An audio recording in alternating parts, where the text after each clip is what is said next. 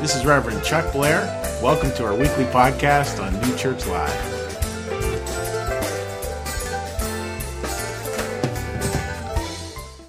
you know, hearing again that, that idea of getting to that point where like the clear water is all that I am, and we, we start to understand real rest. Because I think for a lot of us, I would imagine, please give me yes or no, does life feel a little overstretched? Yes or no? Yes. yes, life feels a little bit much a lot of the time.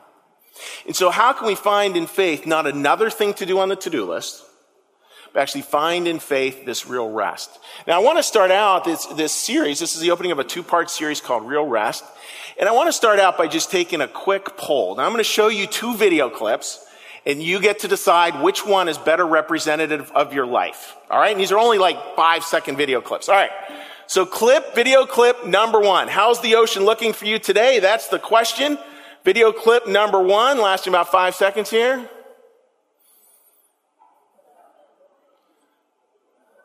All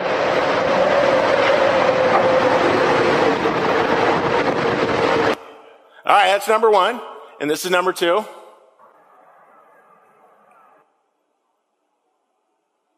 That was really short. There we go. Get it again. See if it comes again. No?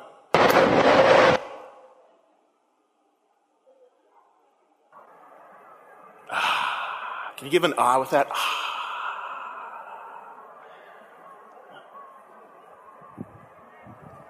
Ah, that is it. Oh, I'd love to be on that ship. All right. Now, quick, quick hand raise here. How many of us more identify with ship number one than ship number two?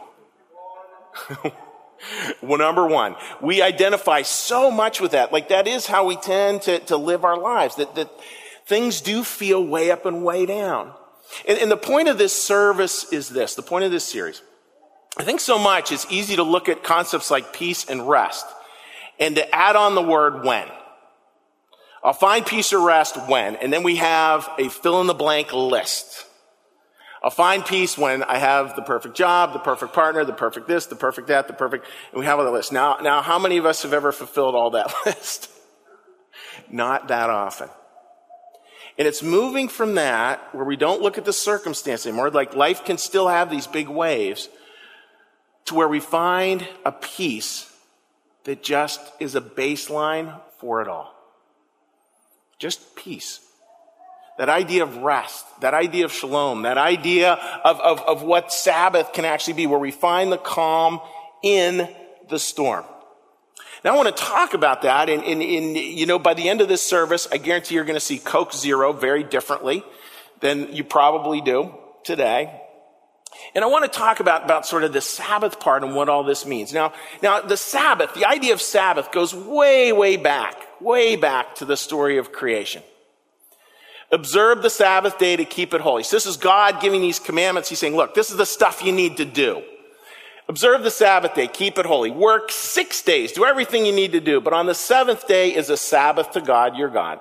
Don't do any work, not you, nor your son, nor your daughter, nor your servant, nor your maid, nor your animals, not even the foreign guest visiting in your town. For in six days God made heaven and earth and sea and everything in them. He rested on the seventh day. Therefore, God, say the B word there, therefore God blessed the Sabbath day. He set it apart as a holy day. So we have this idea, right, that, that, here's God saying, like, look, you have to have a Sabbath. Now, take a look at this. I'm going to come over here. It says really simply, six days of work, one day of rest. Right? Six days of work, one day of rest. This is, this is on purpose, folks. This is to give us ideas. This is to get us thinking. Because how many of us keep on doing this? A little more, a little more, a little more, a little more, a little more, a little more. We keep on adding more and more and more. And life can continue to just have that sort of that frenetic pace to it. How many of you can identify with what I'm saying here? You know, where we just keep on adding. And here's God saying, like again, six days of rest, one day, uh, six days of work, one day of rest. So we got these six days and he's saying, look, it's so important that you have this one day of rest. And again, the Sabbath, it's really important. Please listen carefully. The Sabbath, you know, Christ comes along and he says, well, the Sabbath actually, it's not about me, it's about you. It's about living a healthy life, about finding peace, about, about this place here where we have a day where we live outside of our fears, our anxieties, our worries, and where we come to understand the world in a very different way, a different perspective. That's what church is all about this authentic alternative. Now, stepping back over here, there's stories in the Bible that go back thousands of years that actually talk to us about this, that actually help us to see how this might work. I want to read for you a story here. This is from Exodus. Now, the story of Exodus, for those of you who aren't big Bible scholars, which very few people are, it's a story of an enslaved people. And these enslaved people have been enslaved by the ancient Egyptians, and God tells them, look, it's time to get out of slavery. So they move out of slavery. Now that may sound like, well, yeah, moving out of slavery, doing it a different way, super simple. Won't that feel great? Does it always feel great to do things a different way? Yes or no? No. There's a challenge in moving forward. And I want you, want you folks to listen carefully here. There's a challenge that at times makes slavery look really good enslaved by our fears, our worries, our concerns. I mean, one of the biggest challenges with our, with our fears, worries, concerns, all those addictions, all those things that sort of trap us is that in a weird way we like it. At least I do. There's a comfort there. And so as they move out, they start becoming deeply annoyed because there's not enough food and there's, there's worries and there's concerns. Things are changing and God's trying to say, look, I need you to kind of understand even food in a different way. Understand, listen, folks, understand what's going to feed you in a different way. Because when we move out of slavery, what fed you here is not going to be what feeds you here. It's going to be a different kind of food, a different kind of thing that, that sort of settles into our hearts, gives us a feeling of sustenance. And that's where we pick up the story. If you're following along at home, it's Exodus 16. In the desert, the whole community grumbled against Moses. Moses was the one who was leading them out of slavery. The Israelites said to Moses, If only we had died by the Lord's hand in Egypt. There we sat around pots of meat and ate all the food we wanted. Now it's kind of funny. It's just looking back at slavery and they, they were looking back going like, oh, wasn't that terrific? We had the time of our lives. Well, they didn't. They didn't. But that's the way our minds work. I mean, that's the beauty of the Bible is we can read a story thousands of years old and go, me too. Like I get that. It's so easy to look back at that stuff that enslaved us and to actually say, yeah, wasn't it so good? When reality was it wasn't. But you have brought us out into the desert to starve this entire assembly to death. Again, you gotta love the irony in that. Like here they are accusing Moses, like, you wanted us to get out of slavery? Great. We're here. Now what? You brought us out here to, to, to perish, which wasn't true. He brought them out there so they could be free. Then the Lord said to Moses, I will rain down bread from heaven for you. I will rain down bread from heaven for you. And here's a picture, folks, of how that looked. You know, we all know the song, or, or a lot of us do, the, the guide me, guide me, O thou great Jehovah, pilgrim through this barren land. I am weak, but thou art mighty. Guide me with thy powerful hand. And then the big chorus comes in, bread of heaven. It's a big dramatic song by one of the famous composers. and it's, it's, it's that idea of bread of heaven. Like here's this bread of heaven that's, that's, that's starting to arrive. And listen to how it arrives. That evening, that evening, quail came and covered the camp, and in the morning there was a layer of dew around the camp. When the dew was gone, thin flakes, thin flakes like frost on the ground appeared on the desert floor. When the Israelites saw it, they said to each other, manna. Now, can we say manna together? Manna. Manna. For they did not know what it was. They did not know what it was. And you look at the beauty of that, folks. Like the word manna, uh, please say those three words with me. The word manna uh, means, what is it? And isn't that like it's so brilliant? It's so brilliant. Brilliant stuff going on here. We can pull this right into our lives. We go into these new phases of life. We get out of forms of slavery, things that are binding us. And we start to get, uh, you know, a little bit worried. What's going to feed me in this place? What's going to work for me in this place? And what God does is He shows up, say the M word again, He shows up with manna. With what is it? We're never quite sure. I, think about somebody who, who, you know, loses a job. You know, their whole identity was around their career. They were really like bound to their job. The career was their whole life. And then all of a sudden they lose that for whatever reason. They go into a new place and they're unable to find, like these things that had fed them here in their career world aren't able to feed them here anymore. Literally, like they're not there. And of course, there's this desire well, if I could only go back to that. You can't go back to it because that's not where you are. that's simple. You can't go back to that because that's not where you are anymore. So we need to start looking around for manna. We need to start looking around for something new, for a new way that God is feeding us. Take a look at this next slide. Then they were asked to gather it. They were told, some gathered much, some little. The one who gathered much did not have too much, and the one who gathered little did not have too little. Everyone gathered just as much as they needed. So in the morning, this manna came down, people gathered it up, and it was always the perfect amount. It was just what they needed. Ready for this? For that day. For that day. Very different way of looking at the world. A lot of the time we struggle with that. We struggle because we, we want to accumulate more and more and more. We want to constantly grow. We want the cup to always be filling up forever and always. That's part of this story too. It's a part where God goes, no, you're not getting it. You're missing the point. As the band comes out, think about that for a minute. Where in your life are you tending to just fill it up too much? Where do you need that reminder that there actually is enough? And where do you need a reminder to find that Sabbath rest? Settle me down. Yeah, like how do we just, how do we settle down? Like how do we just calm, calm, calm, calm? You don't need to scoop up all the manna. You don't need to do it that we can just rest. And it's, you know, the story goes on and there's a whole bit around like, don't scoop up too much. It's plenty. Just take a breathe. Just take a breath. Just take a breath. Because there's a beautiful command that's even part of this.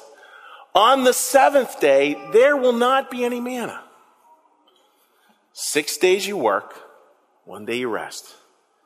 Even the manna you don't need to go out and collect it. You collect enough on the day before, it will serve you for that day. We really need to have this idea of an empty glass. Critically important. Now I want to step back over here again and, because uh, I think this is such an important point. One of the challenges, folks, that I think we consistently have, and this is from New Church Theology, we only see people and their needs as outside of our own, separate from our own. I believe all the time, no offense to anybody here, I believe all the time that my problems are worse than yours, which is crazy, right? I believe constantly that my needs are more than other people. That's my ego speaking that does that that, that those needs are outside my own. And that's again where, where service, the, the joy of service is that it helps to, to sort of um, get a baseline that's just a very different baseline, a very different way of seeing the world. But this is a, a big challenge out there in the world. One author I was reading had it put it this way. Listen to this, folks. Like, let these words roll around in your head. We tend to live in this North American culture with a view that scarcity is perpetual. Perpetual scarcity. No matter how much we have, there's still not enough. And that's true in so many different parts of our lives. Where eh, people with a lot or people with a little doesn't seem to matter much. We still leave with this idea of perpetual scarcity. So if we have that idea of perpetual scarcity, if I have that idea, it doesn't make sense to leave one cup empty, right? It doesn't make sense. I got to even fill this thing up here. And, and what I have to do with these, what do you have to keep on doing with these cups? Somebody just shouted out. You just got to keep on filling them up more and more and more. Does this resonate with anybody in here? You know, can I get an amen? amen? Thank you. You know, Coke Zero, amen. So, so, so we fill it up more and more and more, but the idea of Coke Zero is empty calories. You know, like there's nothing there. That's that treadmill that we can get on. And folks, what I would put out there too, I think we even do that with how we find rest. Listen carefully. Um, and this is one I want to be careful with because the language may come across wrong and I don't, I, I just want to be careful with the language. I know for me, when I'm feeling like, all right, the glasses are all full and, and I really want to somehow keep some space, what I need to do is, I know, I know, best way to rest is to find entertainment. Is to find entertainment. So what I do is I take entertainment and it's water and I think, well, I'll just add it and this will change everything. It'll make it all somehow different. I'll be able to find real rest. I'll be able to find peace in my life if I just have 40 more channels and the Penguins win the Stanley Cup. There we go. Does that look restful to you? Does, does this make sense? Does this resonate? You know, we're even, we're even the parts where we're supposed to be resting become an agenda for entertainment. Um, I remember going down a few years back, we saved up money and went down to Walt Disney World. And really, frankly, all I wanted to do was sit by the pool. But when you've spent several thousand dollars, are you going to be sitting by the pool that much? No, because you got places to go and Mickey to see. You know, so it's just go, go, go, go, go, go, go, go, go. This, this folks, I, I don't want to make this out to be bad. I, I think this is, this is just the way kind of life works. And then we can fall into that. And I think that makes this even more important, even more critical to have a space in our lives that actually is that empty glass. And I want to talk about this. I want to talk about why this matters so much by taking a look at a list and what I'm going to do is I'm going to come out in the audience with a microphone. Again, don't any, I'm not going to force anybody to say anything. If you would like to read one of these, just raise your hand. I'll come out and you'll just read. So I need a volunteer who's going to read for us. Number one up there, as soon as I grab the microphone.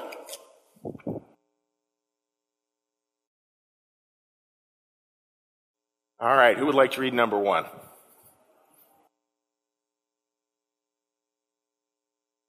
Really like this one. I would get, I'd take a picture of this slide. Rest and ultimate love. just think rest and ultimate love. Like, just think about that for a minute. Resting in ultimate love. You know, one of the things that's really interesting, folks, if, if I'm talking with somebody as a pastor, the easiest way to get them to roll their eyes, like one of those, is not talking to a teenager. It's talking to an adult, looking them right in the eye, and going, Do you know God loves you. Do you really know that? Nine, you did really well. nine, times of, nine times out of ten, they roll their eyes. Because we don't really rest in ultimate love. We don't rest, just, just like, mm, that's a good one. Number two. Draw from an ultimate source draw from an ultimate source, that there, that there is, there is a grounding somewhere out there, that there is an ultimate something. There's a, there's a rock, there's something higher than us, there's something we can stand on and be on and navigate by that just gives us a sense of like, oh, ultimate source. Folks, the ultimate source is not going to be found in more entertainment. The ultimate source is not going to be found in working 65 hours instead of 60 hours a week. Really important. All right, number three. You can tell my wife I went running today. Learn trust instead of resistance. Could we say amen, sister? Amen. Amen. Learn trust instead of resistance. Like, I mean, how I have resistance against taking time off. I mean, I was sharing with the, with the sermon writing team, you know, I get resistance. Like, I literally can fall into, wait, I'm, I, Lord, I'm too busy to pray today. I'll get to it tomorrow. Like, I'm a pastor. You know, it's what I'm paid to do. But, but I don't really trust. I, so if I don't trust, the opposite is resistance. Like, trust. Trust. You know, God's got it. You know, God's got it. This one's, this next one's really good. Who wants to read us number four? Listen to God's truth instead of forever dispensing our own. I like that one. It's, it's so easy for us just to dispense our truth, dispense it. Like what my job is, is to render my opinion whether you ask or not. And even when I pray, and you've heard me say this before, even when I'm praying, all my prayers are is an intelligence briefing to God. I'm just going to dispense my wisdom to God. But I'm not actually going to listen. And the last one. The blessed work of subtraction. The blessed work of subtraction. I, I example, and I, I, preach this all the time. I use it all, like in, when I do weddings. You want to create a statue of an elephant? Carve away everything that's not an elephant. It's about how do we find that blessed work of subtraction? How do we actually remove some things from our life? To find this empty place. And it's a very full empty place. Very rich because when we're there, we are resting in ultimate love. We are understanding an ultimate source. We are learning to trust. Again, collecting that manna. Yeah, collect it six days. But look, look, I need you for one day just to trust. Just one day. Just for one day, please. Just for one day, trust.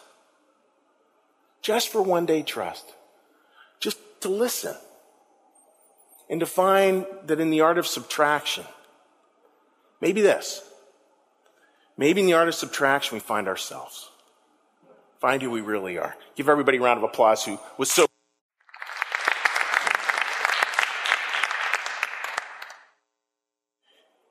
I think, folks, that list is, is incredibly eh, important. And with the Sabbath, like it's, it's a different space to get to we go through those places and we come to this state and we, we have to work at it. Like it does take some work, but not the work of a to-do list. It takes some work to get there. And then when we're there, it's, it's a different place. It's, it's a hard place. New church theology, new church, what, what, we believe is that the Sabbath is so important and so critical. And, and why was it that it said there, like, well, you can't grab more bread. You're not going to get more bread that day. It's, it's for this simple reason we get to a new place in life, and this is a place of the heart. Deep place of the heart. And we can't go back to knowledge. We can't go back to grabbing more stuff. Grab, grab, grab. We come to this place and there is no turning back. But, but it's not a no turning back like, thou shalt not turn back. It's just like, yeah, there's no turning back. Thank you, God. Thank you, God. I mean, folks, you know those people. You know those people who live the Sabbath, believe it or not, seven days a week, who get it and just bring peace into your life. But uh, for most of us, I think probably 95% of us here, you know, that's not true. It's, it's, it's a journey to get to that 5% of our life that actually is the Sabbath. I want to use an example of mountain climbing to take a look at that. So take a look at this short video when it comes back, I want to talk about the 5% he mentions. Take a look.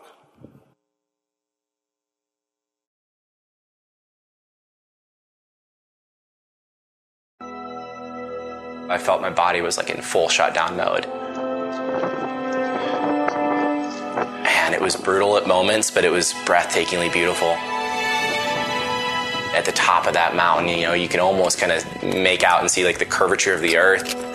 I mean, it was just a moment I'll never forget.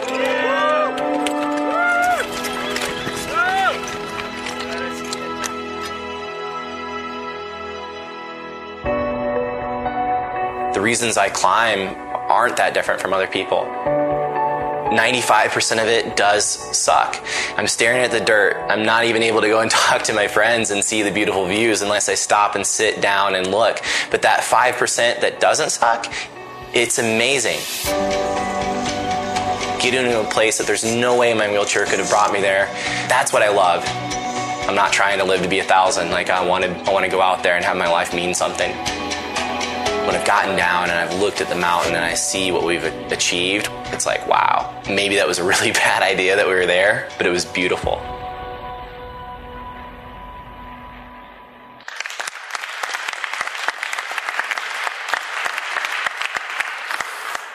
I love his use of the word 5% there. And, and, and you know, and he's, he literally, is handicapped. So in a certain sense, he can only look at like the, the dirt that's right in front of him. And I feel like, boy, I, at, a, at a very figurative level, I get that too. You know, where you're so immersed in the details of your life that it's really hard to sit up, look up, and look out. Sit up, look up, and look out. Just for that 5%. I want to come back over here and talk about why this is so significant. I think, folks, like, this is that ship, right? Up and down, up and down, up and down, big waves. It's interesting, uh, you know, how church history has moved, how church history has moved. Because this is a way in, in, in, in, Jewish thought, you know, you had the, the six days of creation and the seventh day you had the Sabbath. So it was to be a day of rest. It was to sort of come at the end of the week, which is, which is indeed beautiful incredibly beautiful. And the Christians came along and, and you know, developed over, over centuries. And what the original Christian said is, look, that's, that's great. We need to have a Sabbath, but maybe we can sort of, maybe just hold it a little bit differently. Honoring the Sabbath, which is what you're doing, frankly, here today. Honoring the Sabbath, but honoring it differently.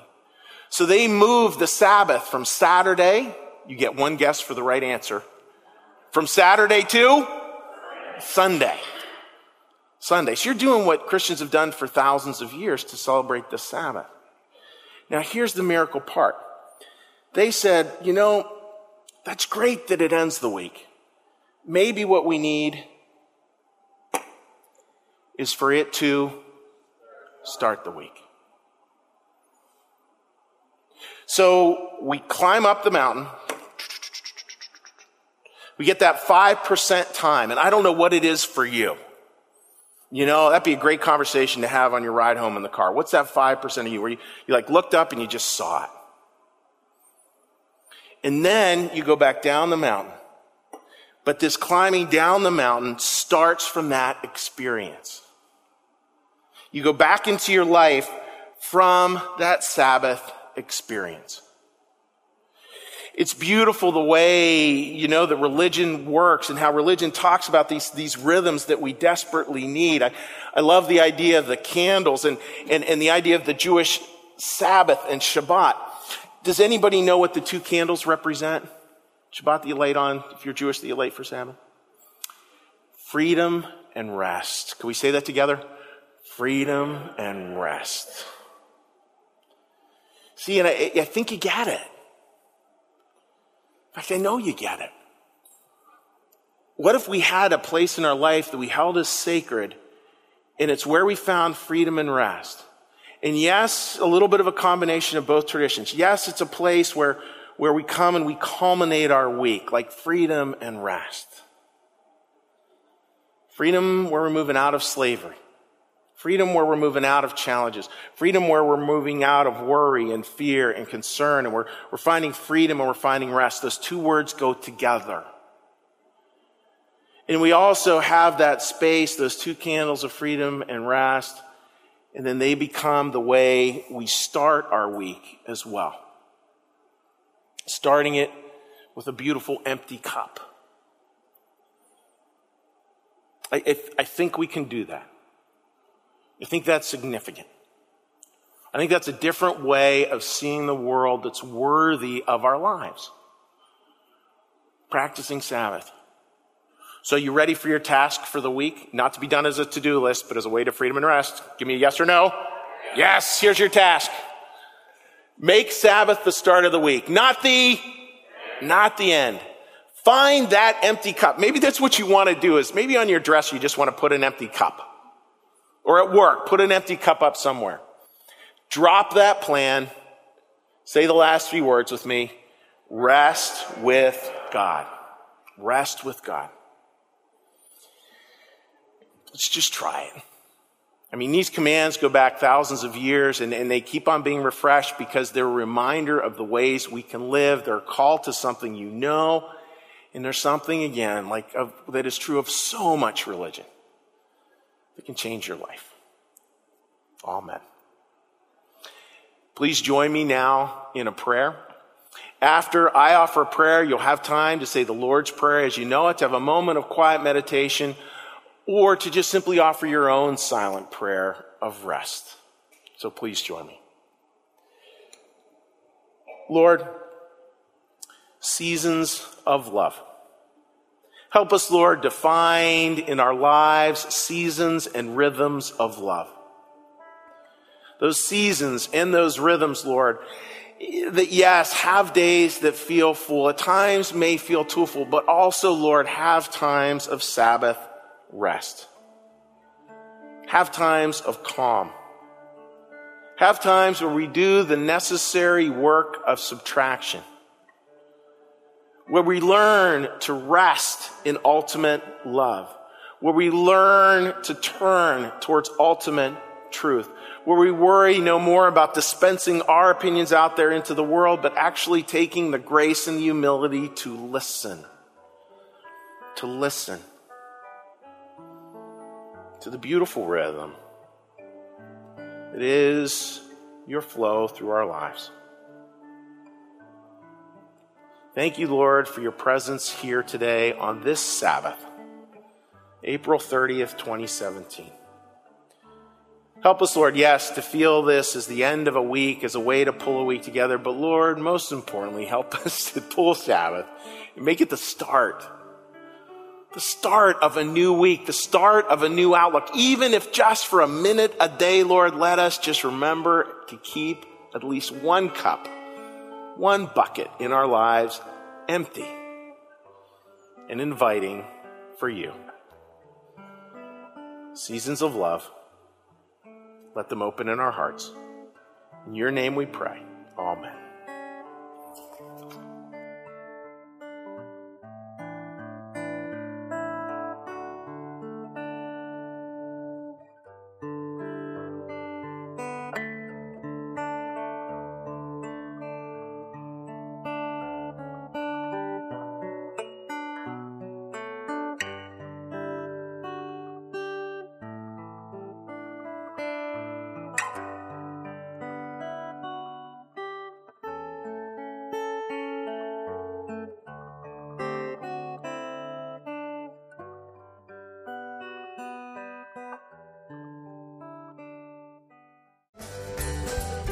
Thank you for listening. You can support this podcast at www.newchurchlive.tv.